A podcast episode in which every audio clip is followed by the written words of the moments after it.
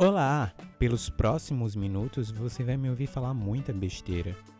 Se você se sentir ofendido com algo que eu diga, talvez seu lugar não seja aqui. Esse eu vou te dizer. Vamos lá?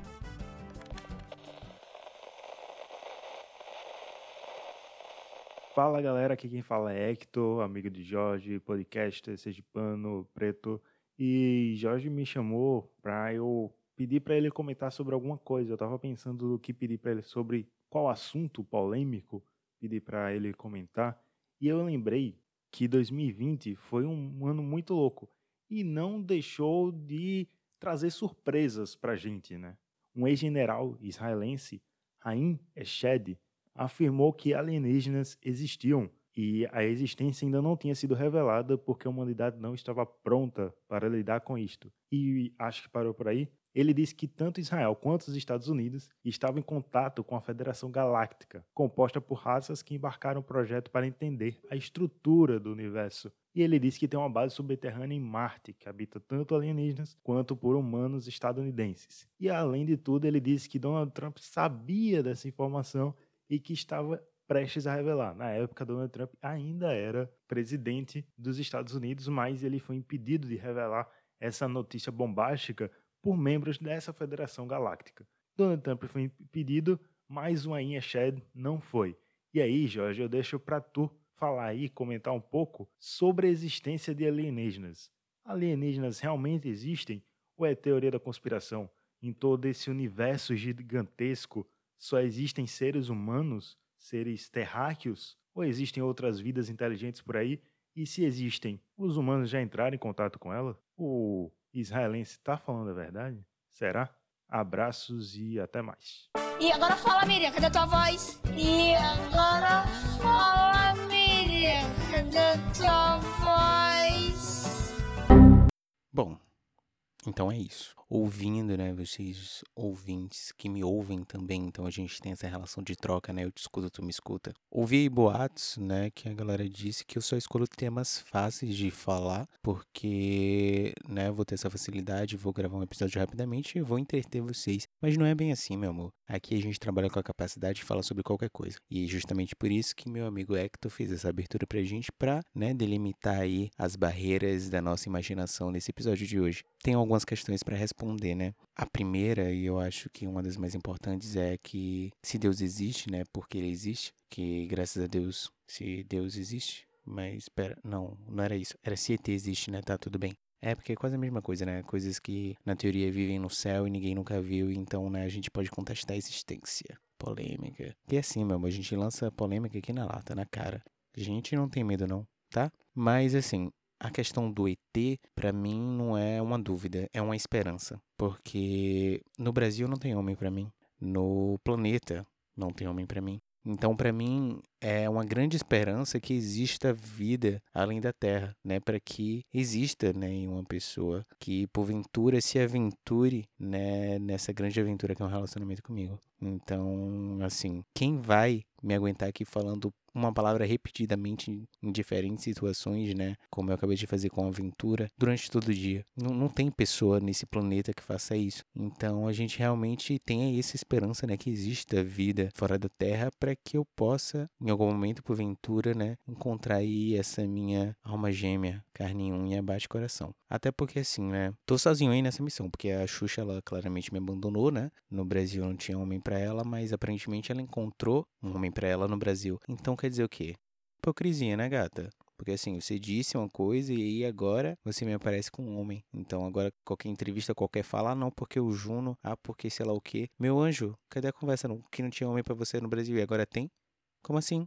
E aí você me abandona aqui, eu sozinho, sem né, um homem para mim. E aí eu tenho que ficar aí na esperança de que em um outro planeta, né, confinado aí dentro dessas bases subterrâneas de Marte, existe um homem para mim. Complicado, né, quando a gente é abandonado aí por uma grande amiga. Mas ainda gosto bastante de você, tá? Beijo, Chu. Saudades, querida. Manda, manda aquele abraço pra Sasha. Mas ainda assim a gente perde ótimas cantadas, né? Se a gente tem vida em outros planetas, porque eu não posso mais olhar para aquela gatinha bacana e dizer que o rabo dela é coisa de outro planeta. Por quê? Porque agora eu tenho a comparação para saber se é ou não coisa de outro planeta. E aí talvez o rabo dela seja coisa desse planeta mesmo, porque o rabo de outro planeta pode ser algo mais esguio, né? Algo mais espinhoso, não, não sei. Então quer dizer, a gente perde uma grande variedade de flerte justamente por conhecer o que hoje é desconhecido, né? Se hoje eu posso criar possibilidades na minha cabeça e criar flertes a partir disso, quando a gente tem confirmação do que é um rabo de outro planeta, a gente talvez perca essa cantada. Então, assim, uma grande lástima para todos nós, porque assim, um, seu popô é da hora já não funciona tão bem. A gente precisa do seu rabo é coisa de outro planeta. É uma necessidade da gente. A gente, enquanto raça, né, enquanto humano, a gente precisa continuar com esse flerte para a gente garantir aí a foda nossa de cada dia. Então, é uma grande perda. Eu queria pedir um minuto de silêncio, mas não vou pedir porque se eu ficar um minuto em silêncio, talvez vocês mudem, né, para um podcast mais famoso, não sei, um meu que seja chamado Wanda, um, um É Noia Minha, não sei, alguém que tem um poder persuasão maior para fazer vocês ouvirem um episódio de 40 minutos. Então não vou pedir esse minuto de silêncio, mas peço que vocês compreendam a perda que a gente vai ter se existir vida em outros planetas. E aí, já trocando de lado, né? Já vendo os lados positivos da coisa, não existe momento melhor para os marcianos entrarem em contato, porque a gente nunca teve tão down in the high society. A crise aqui já virou zona, é cada um por todo mundo na lona, meu bem. Então, assim, aquele contato, aquela ligação, né, manhosa, gostosa, que a Elis Regina fez algumas décadas atrás, vai receber, né, um retorno agora. Por quê? Porque se naquela época a High Society estava tão down, imagina agora, gata a High Society tá no chão. Então, assim, nunca esteve mais down. Se bem que. É porque, assim, a gente tem que olhar o conjunto da coisa, né? É que a High Society tá sempre subindo, né? Mas ela tá o quê? Subindo em comparação à Low Society, será que eu posso dizer assim?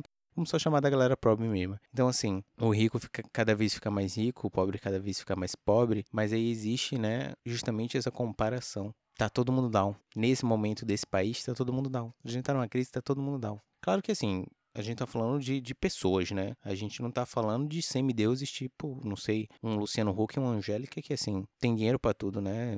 Não, não consegue dar, dar uma gorjeta menor que 100 reais, porque não conhece uma nota, uma nota menor que 100 reais. Pra eles, assim, o real, ele só imprime um, em uma nota, só imprime em nota de 100, sabe? É, essa nota amarela, essa, essa nota marrom, vermelha, essa cor não existe. Só existe o, o, aquele azulzinho do 100, né? Num tamanho ideal. Você vê assim uma nota de 2 reais na frente deles em algum momento da vida, vai achar que é erro de impressão, que trocaram o número, que o tamanho ficou menor, não sei, lavou, caiu um número, enxugou, sabe, reduziu aqui de tamanho. Tem, tem que explicar, sabe? Porque não, não conhece essa nota menor. Então, existe a gente, né? Pessoas, né? Os seres humanos, os mortais, e existe essa galera que, assim, né? Riquíssimos. Então, não, não tem nem parâmetro. E aí eu te pergunto, se um marciano vem aqui pra esse planeta, ele vai ter um contato com a gente que tá lá embaixo, que não tem nada por oferecer, não tem um caviar, não tem um champanhe, não tem um, uma especiaria, um negócio, um tempero bacana pra, pra ele estar experimentando, ou vai numa casa do Luciano Huck, se vem um, um, famoso de outro país aqui, vai na casa do Luciano Huck, você acha que o Marciano vai vir aqui na minha casa? Não vai, meu bem. Vai na casa do Luciano Huck. Porque o Luciano Huck tem, tem o que oferecer, tem uma casa bonita. Invade a floresta, sabe, para construir casa bonita. Quer dizer, muito mais oferecer que eu. Que para mim não tem um, um, grande problema, sabe? Porque desde a minha infância ou adolescência, quando eu assisti o Todo Mundo em Pânico, que agora eu não lembro exatamente qual deles, né? Porque assim, vários. E eu não sou obrigado a, a decorar o número do filme. Mas em um dos Todo Mundo em Pânico, inclusive, temos a presença presença do Charlie Sheen, é, tem uma invasão né, alienígena na Terra. E aí é muito bizarro porque os alienígenas, né, retratados nesse filme, eles mijam pelo dedo. E ele bota um dedo na boca da pessoa e depois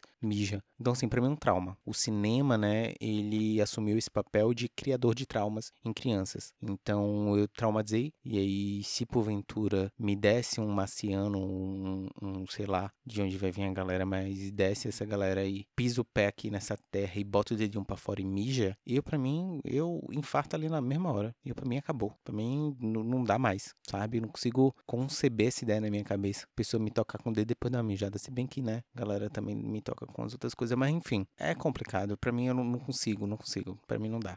Mas assim, eles claramente invadiriam a Terra porque ficaram chateados com a Katy Perry por ela ter convidado o Kanye West para o remix de ET, porque não faz sentido nenhum. Essa belíssima homenagem, né, a todas as raças que vivem fora do nosso planeta que a Katy Perry fez. E aí, em um último momento, né, quando vai lançar um, um, single, né, quando vai lançar um clipe, me vem com a participação do Kanye West. Então, assim, eu sendo um ET, né, sendo um marciano, sendo um lunático, sendo de qualquer outro planeta, eu ficaria muito chateado com essa escolha, né, do Kanye West. Então, assim, eu realmente viria à Terra fazer minhas reclamações. Claro que levou um tempo, né, mas assim, a gente não sabe do quão longe essa galera tá vindo, né? Então, assim, leva um tempo, gata, leva um tempo. É que nem quando você compra uma coisa da China e passa cinco meses em Curitiba, sabe? É o tempo que as coisas levam, então gente tem que respeitar. E a gente, enquanto brasileiro, a gente tem a obrigação, né, de acreditar na existência de extraterrestres para honrar a memória do nosso querido, nosso grande ícone, o ET de Varginha. A gente precisa honrar essa memória desse ícone nacional